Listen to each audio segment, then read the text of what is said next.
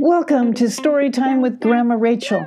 I'm Grandma Rachel, and it's time to settle in. Get comfy in your favorite overstuffed chair. Escape into your imagination and the power of story.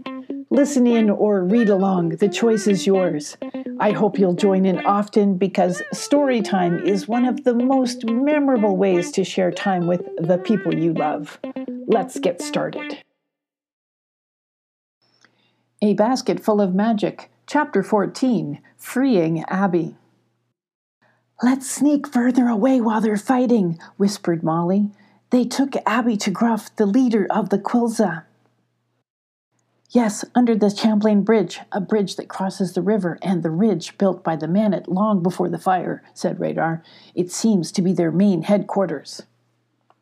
Molly and Radar met the others of the Bee Patrol.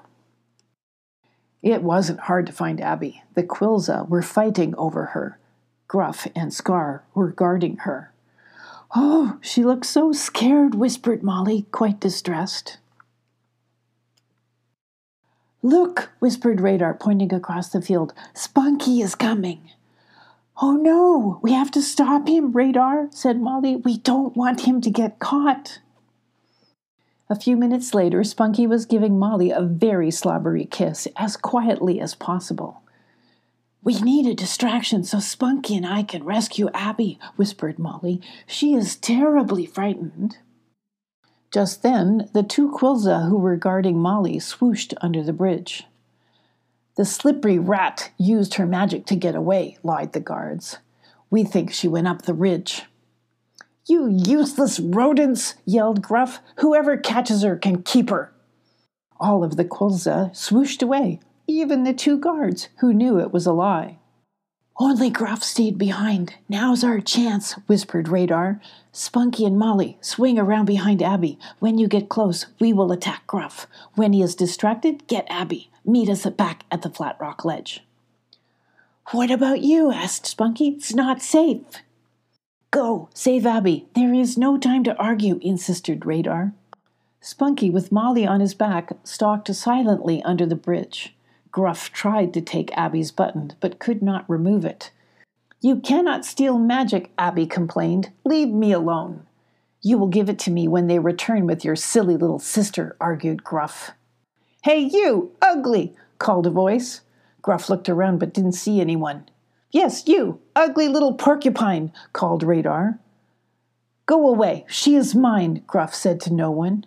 Gruff got stung from behind. Gruff spun around. Who did that? Are you scared, ugly? teased Radar. Gruff got stung again. What's the matter, ugly? asked Radar. Then all of the bee patrol attacked, stinging constantly from every direction. Gruff ducked, covering his face, but the stinging continued. Molly tapped Abby on the shoulder, waving for her to follow along. Both cats tiptoed away while Gruff was hiding his face. Spunky was waiting. Molly and Abby climbed onto his back, and Spunky ran as fast and as silently as he could. Hey, Gruff! You let her escape! yelled Scar, who had returned from looking for Molly. Hey guys, she let the other orange rat get away too. He's always yelling at us for being stupid. He's no better, argued Scar. And the Quillza started fighting and arguing over who should be boss. Time to go, called Radar to the bee patrol. I will follow Spunky, Molly, and Abby. You meet Mama Owl at the Flat Rock Ledge and give her an update. We will beat you soon.